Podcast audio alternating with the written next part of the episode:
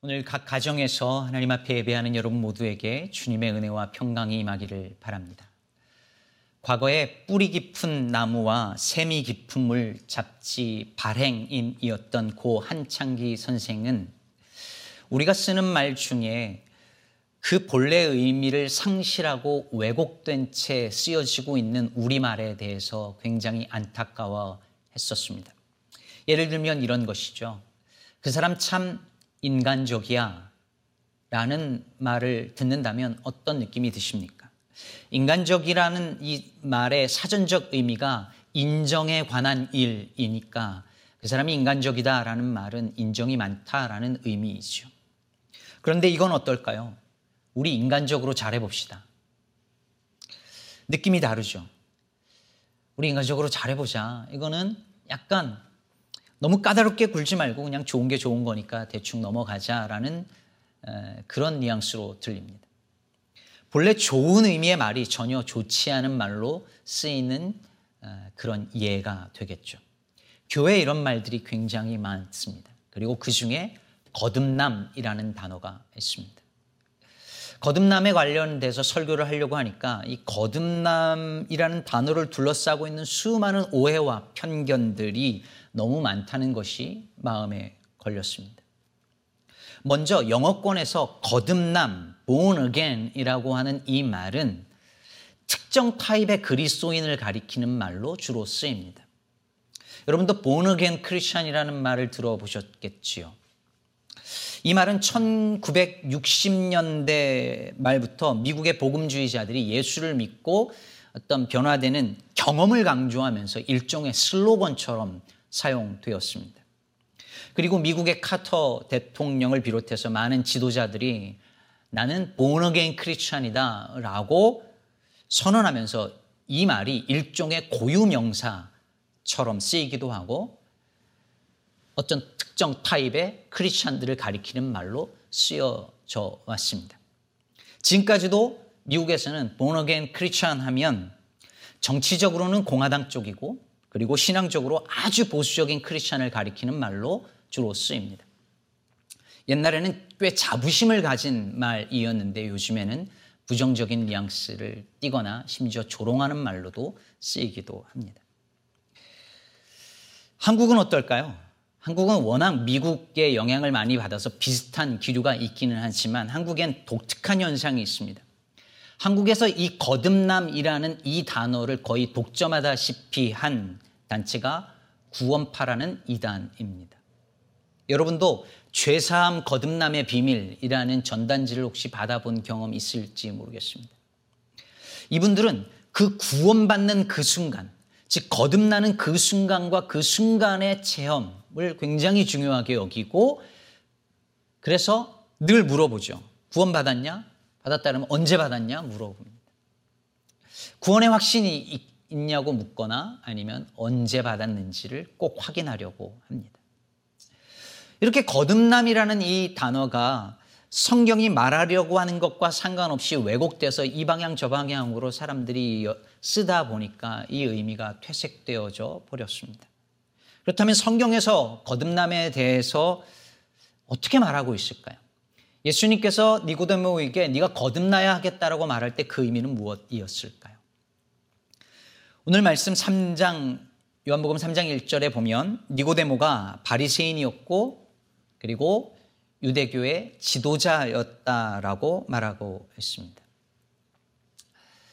여러분 바리새인이고 유대인의 지도자였다 했으면 여러분 이제 이 사람이 어떤 사람인지 대략 짐작할 수 있습니다.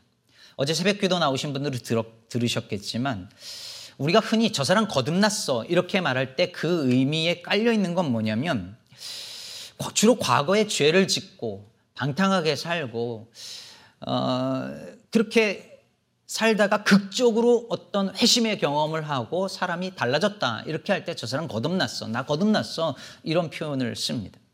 근데 니고데모는 전혀 그런 카테고리에 드는 사람이 아니었습니다. 당시 최고의 지식인이었고 율법을 지키는 일에, 일에 있어서 거의 완벽하게 지키려고 하는 바리새인 중에 한 사람이었습니다.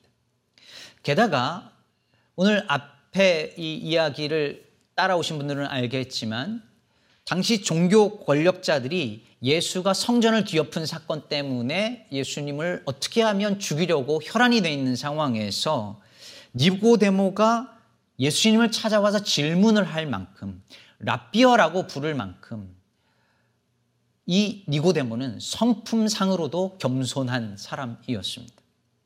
그런데도 예수님은 그에게 네가 거듭나야 한다라고 말을 하고 있습니다. 즉 과거에 선하게 살았든 악하게 살았든 상관없이 학식이 많든 적든 상관없이 교회 생활을 오래 했든 적게 했든 아무 상관없이 우리는 누구나 다 거듭나야 한다는 것이죠. 그러므로 여러분 거듭난 그리스도인과 거듭나지 않은 그리스도인이 있는 게 아닙니다. 모든 그리스도인은 거듭난 사람이며 거듭나지 않은 사람은 그리스도인일 수 없습니다. 그렇다면 이제 우리가 물어야죠. 세 가지 질문을 던지, 던질 수 있습니다. 왜 거듭나야 하는가? 그리고 둘째, 거듭난다는 게 도대체 무엇인가? 그리고 어떻게 거듭날 수 있는가? 먼저 왜 거듭나야 하는 것일까요? 오늘 본문 3절에서 예수께서 이렇게 말씀하십니다. 예수께서 대답하여 이르시되 진실로 진실로 내게 이르노니 사람이 거듭나지 아니하면 하나님의 나라를 볼 수 없느니라. 거듭나지 않은 사람은 하나님의 나라를 볼 수 없답니다. 오직 거듭난 사람만이 그 눈이 열려 하나님의 나라를, 하나님의 도래를, 하나님의 나라의 현존을 볼 수 있다는 말이죠. 정현종 시인의 비스듬이란 시 혹시 기억나시나요? 생명은 그래요. 어디 기대지 않으면 살아갈 수 있나요? 공기에 기대고 서 있는 나무들 좀 보세요. 신의 눈은 참 대단하죠. 나무가 공기에 기대고 서 있는 걸 봅니다. 시인의 눈을 가진 사람만이 보이는 세계가 있는 거죠. 이렇듯 하나님의 나라는 거듭난 사람만이 볼 수 있는 세계입니다. 거듭나지 않은 사람은 보여줘도 보지 못하고 들려줘도 듣지 못하고 깨닫지 못합니다. 그럼 왜 그런 걸까요? 왜 거듭나지 않으면 하나님 나라를 볼 수 없고 심지어 예수님께서 5절에 거듭나지 않으면 하나님 나라에 아예 들어가지 못한다라고 말씀하시는데 왜 그런 걸까요?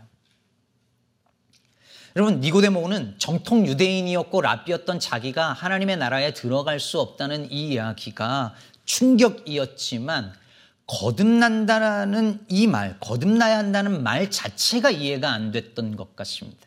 그래서 예수님께 묻는 거잖아요. 아니, 사람이 늙으면 어떻게 다시 태어날 수 있습니까? 어머니 모태 속으로 들어갔다가 다시 태어납니까? 라고 질문을 던지죠. 말하자면 과거로 돌아갔다가 다시 새 출발할 수 있는 거 아니지 않습니까? 라고 묻는 거예요. 여러분, 만일 과거로 돌아갈 수 있다면 다시 돌아가시겠습니까? 갈 수 있다면 어디로 돌아가고 싶으십니까? 너무 인생이 후회스러워서 차라리 어머니 뱃속으로 다시 들어갔다가 태어나서 새로 인생 출발하고 싶은 분 계십니까? 그럴 수 있죠. 하지만 어떤 분들은 절대 싫다라고 말할 것입니다. 난 싫어. 내가 지금까지 이 세상에서 이렇게 못 볼 거, 못 다 보고 정말 힘든 거 다 겪고 살아오느냐고 너무 힘들었는데 그걸 또 살아? 내가 저런 인간 또 만나가지고 또 살아야 돼?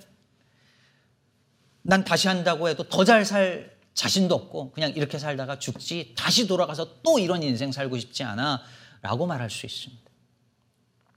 여러분 거듭남도 마찬가지입니다. 다시 태어났는데 또 살아야 하는 삶이 지금과 다를 바 없는 이 세상의 삶이라면 그런 거듭남이 뭐가 좋겠습니까? 그런데 예수님께서 말씀하신 거듭난다. 네가 거듭나야 하겠다라는 말은 그런 의미가 아니었습니다. 여러분 예수님이 거듭나야 하겠다라고 말씀하실 때 사용하신 거듭 이라고 번역된 이 단어는 헬라어로 아노, 아노센이라고 하는데요. 이 단어는 두 가지 의미가 있는 단어입니다. 하나는 말 그대로 다시, again입니다. 그러니까 born again이죠. 근데 두 번째 이 단어, 아노센의 두 번째 의미는 위로부터라는 뜻입니다. from above. 그러니까 이것은 생명이 위로부터 주어져서 태어난다는 그런 뜻입니다. born from again. 그래서 이것을 요한복음 1장 13절에서 요한은 이미 이렇게 말한 바 있습니다. 이는 혈통으로나 육정으로나 사람의 뜻으로 나지 아니하고 오직 하나님께로부터 난 자들이니라. 그러니까 예수님이 아노센이란 단어를 쓰시면서 네가 거듭나야 하겠다라는 말은 이 두 가지 의미가 다 이중적으로 들어가져 있지만 분명 예수님은 위로부터 즉 하나님께로부터 태어나는 것에 강조점을 두고 하신 말씀이었습니다. 그건 앞뒤 문맥을 살펴보면 알 수 있습니다. 요한복음은 계속해서 예수께서 하늘로부터 내려오신 존재로 설명하고 있거든요. 그런데 니고데모는 그런 걸 상상하지 못하거든요. 그러니 이 말을 그냥 again 다시 태어나는 것만으로 이해를 했던 것입니다. 여러분 위로부터 태어나는 생명은 이 세상에서의 생명과 전혀 다른 종류의 생명입니다. 이건 육신으로부터 나온 것이 아니라 하늘로부터 나온 것이죠. 그래서 거듭난 사람은 이 세상에서의 인생을 다시 한번 사는 것이 아니라 하나님 나라에서의 새 인생을, 새 생명을 요한의 용어로 표현하자면 영생을 이 땅에서부터 살아가는 것입니다. 여러분, 예수님은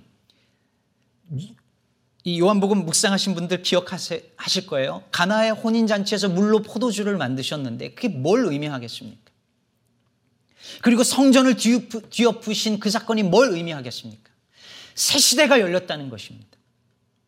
하나님께서 예수 그리스도를 통하여 새로운 시대를 열어 젖히신 사건이었습니다. 그런데 누가 이 새 시대의 하나님 나라 백성이 될 수 있습니까? 유대인의 혈통이나 율법을 지키는 자가 아니라 위로부터 난 자, 즉 하늘의 생명을 가지고 있는 자만이 그 나라를 보며 그 나라에 들어갈 수 있다라고 말하는 것이죠. 그렇다면 사랑하는 성도 여러분, 이제 우리 자신에게 물어야 합니다. 나는 위로부터 태어난 자인가? 내 안에는 하늘의 생명이 있는가? 나는 하늘의 생명을 받아 이 땅에서 영생을 누리며 살고 있는가? 아니면 육에 속한 사람으로서 이 땅의 욕망을 채우며 사느라 애쓰고 있는가? 언젠가 참 웃기면서도 슬픈 이야기를 들었습니다. 웃기면서 슬픈 거 요즘 말로 우프다고 하잖아요. 무슨 말이냐면 목사똥은 개도 안 먹는답니다. 예, 뭐 요즘 개들이 뭐 그런 거 먹지는 않겠지만 왜 그런가 했더니 목사들이 워낙 스트레스를 많이 받고 몸이 상해가지고 그걸 먹으면 개도 탈이 난다는 거예요. 예, 너무 걱정하지 마십시오. 제 건 괜찮습니다. 이 말을 들으면서 아, 한편으로는 아, 목회가 얼마나 고단하면 그런 얘기가 다 나왔을까 싶으면서도 다른 한편으로 이런 생각이 들었습니다. 어떻게 하면 내 안에서 나온 것이 그것이 설교이든 노래이든 어떤 말이든 어떤 행동이든 심지어 똥이든 그것으로 누군가를 혹은 무엇인가를 살릴 수 있을까? 답은 분명하죠. 내 안에 생명이 충만하면 됩니다. 모든 충만한 것은 바깥으로 흘러나오기 마련이니까요. 내 안에 위로부터 주어진 생명이 충만하면 나도 살고 남도 살립니다. 여러분, 왜? 나로부터 나오는 것이 왜 자꾸 내 옆에 있는 사람을 힘들게 하고 다툼을 일으키고 무언가를 해롭게 할까요? 혹시 내 안에 가득한 것이 하늘의 생명이 아니라 이 땅의 욕심이기 때문은 아닐까요? 그래서 우리는 내 안에 요즘 가득 찬 것이 무엇인지 날마다 정말 날마다 잠시라도 멈춰서서 돌아봐야 합니다. 부디 저와 여러분 안에 예수의 생명이 그 하늘의 생명이 충만해서 나 자신과 타인을 살리고 이 자연과 세계를 이롭게 하는 그런 삶을 살아내기를 간절히 축복합니다. 그렇다면 여기서 이제 또 다른 질문을 던질 수밖에 없죠. 대체 우리는 어떻게 거듭날 수 있는 것일까요? 어떻게 그 위로부터 태어날 수 있는 것일까요? 어떻게 그 하늘로부터의 생명을 누리며 살 수 있는 것일까요? 5절에서 예수님께서 이렇게 말씀하십니다.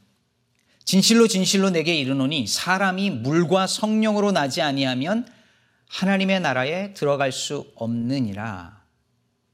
자, 아까는 거듭나지 않으면 하나님 나라를 볼 수 없다고 했는데 이 같은 말을 다른 표현으로 하십니다.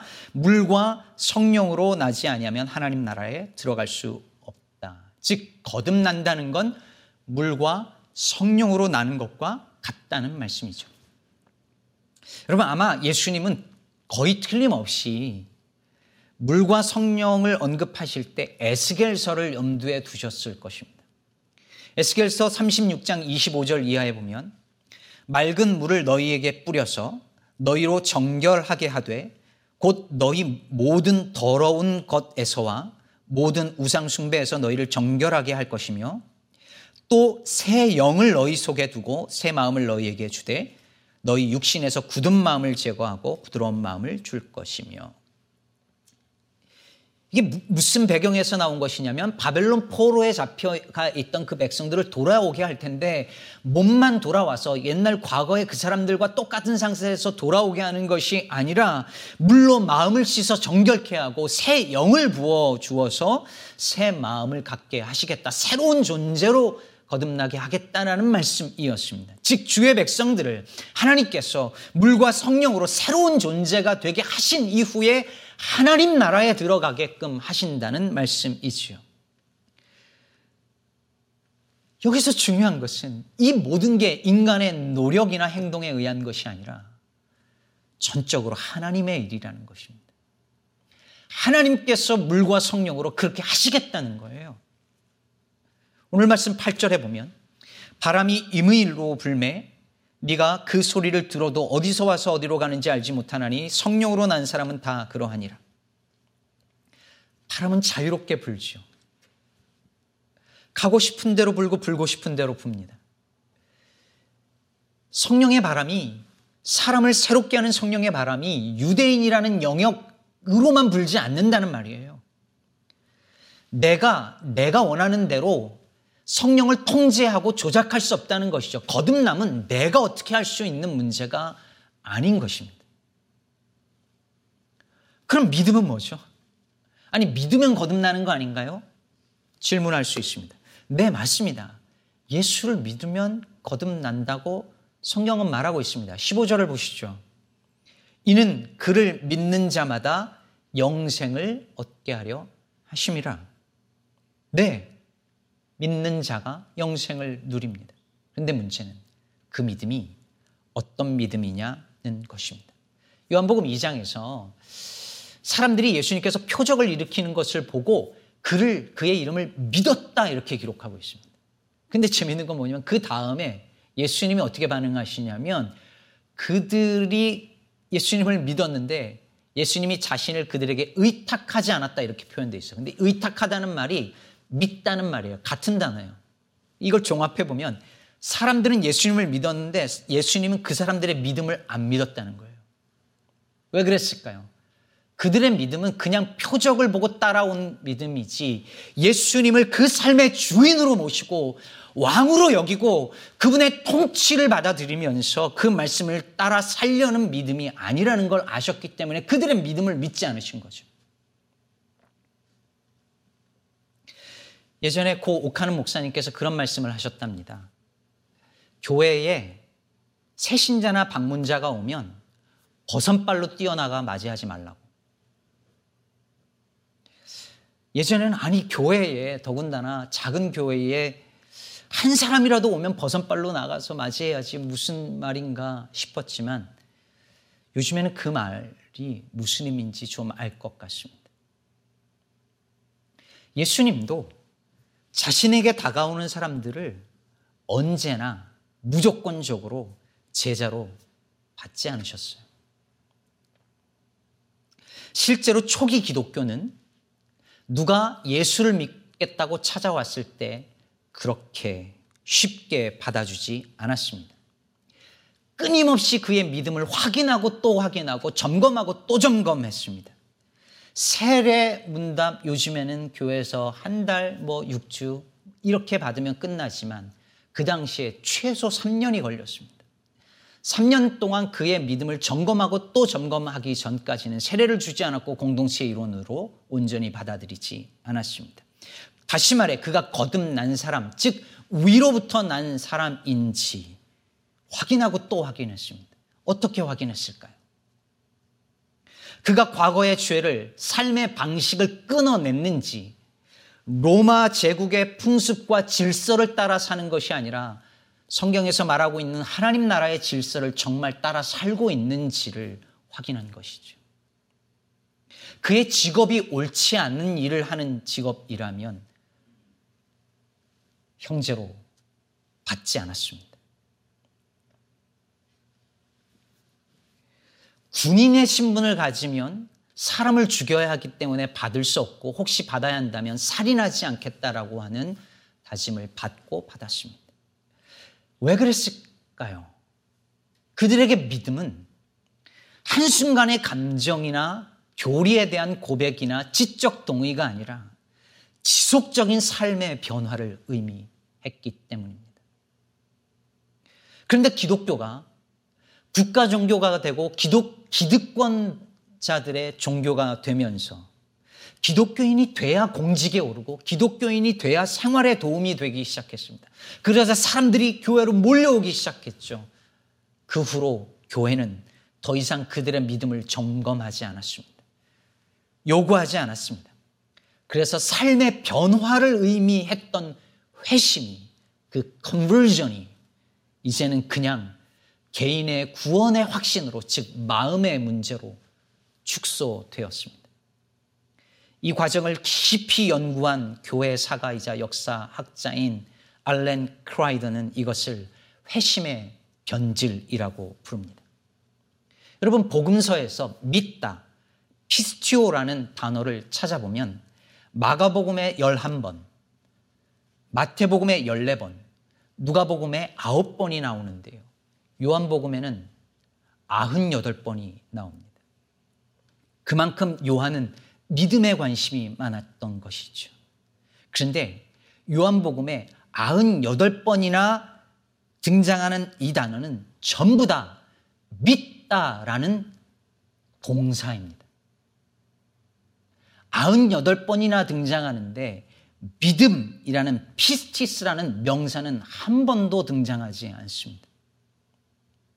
요한에게 믿음은 그냥 내가 소유하는 어떤 것, 그런 게 아니라 끊임없이 주님을 신뢰해 가는 하나의 움직임이자 과정이었던 것이죠. 그러므로 여러분, 거듭난다는 것은 그냥 한번 예수 믿고 자동으로 천국 가는 것이 아닙니다. 하늘로부터 태어난 사람은 하늘의 질서를 따라 이 땅에서 삽니다. 하나님 나라 백성이기에 주님의 통치를 삶의 모든 영역에서 받아들이면서 순종하며 삽니다. 하늘의 생명으로 나도 살리고 남을 살리며 세상을 살리며 삽니다. 이게 믿음입니다. 부디 저와 여러분이 명사로서의 믿음이 아니라 동사로서의 믿음을 가지며 살아가기를 축복합니다. 말씀을 맺겠습니다. 일본의 시인이자 화가 중에 호시노 도미히로란 분이 있습니다. 이분은 체육교사였는데 철봉을 하다가 떨어져서 평생 몸을 쓰지 못하게 되었습니다. 이분이 누워서 생활하면서 입에 펜을 물고 시를 쓰고 그림을 그립니다. 이분이 쓴 시 중에 어떤 바람이라는 시가 있습니다. 우리 홍순관 집사님이 노래로 지어서 부르기도 했는데요. 바람은 보이지 않지만 나무에 불면 녹색의 바람이 되고 꽃에 불면 꽃바람이 된다. 방금 나를 지나간 바람은 어떤 바람이 됐을까? 바람은 보이지 않지만 바람은 언제나 흔적을 남기고 향기를 남깁니다. 그렇다면 여러분, 성령의 바람이 지나간 그 사람, 그 하늘의 숨결이 지나간 사람, 하늘의 숨결로 태어난 사람 곁에는 그리스도인의 향기가 나는 거죠. 저와 여러분을 지나간 바람은 어떤 바람이 되었을까요? 부디 예수를 명사가 아니라 동사로 믿으면서 하늘의 생명을 누리고 이 땅에서 살고 그래서 나를 살리고 세상을 살리는 성령의 역사가 저와 여러분 우리 시카고 기쁨의 교회 모든 성도들에게 임하기를 주의 이름으로 축복합니다.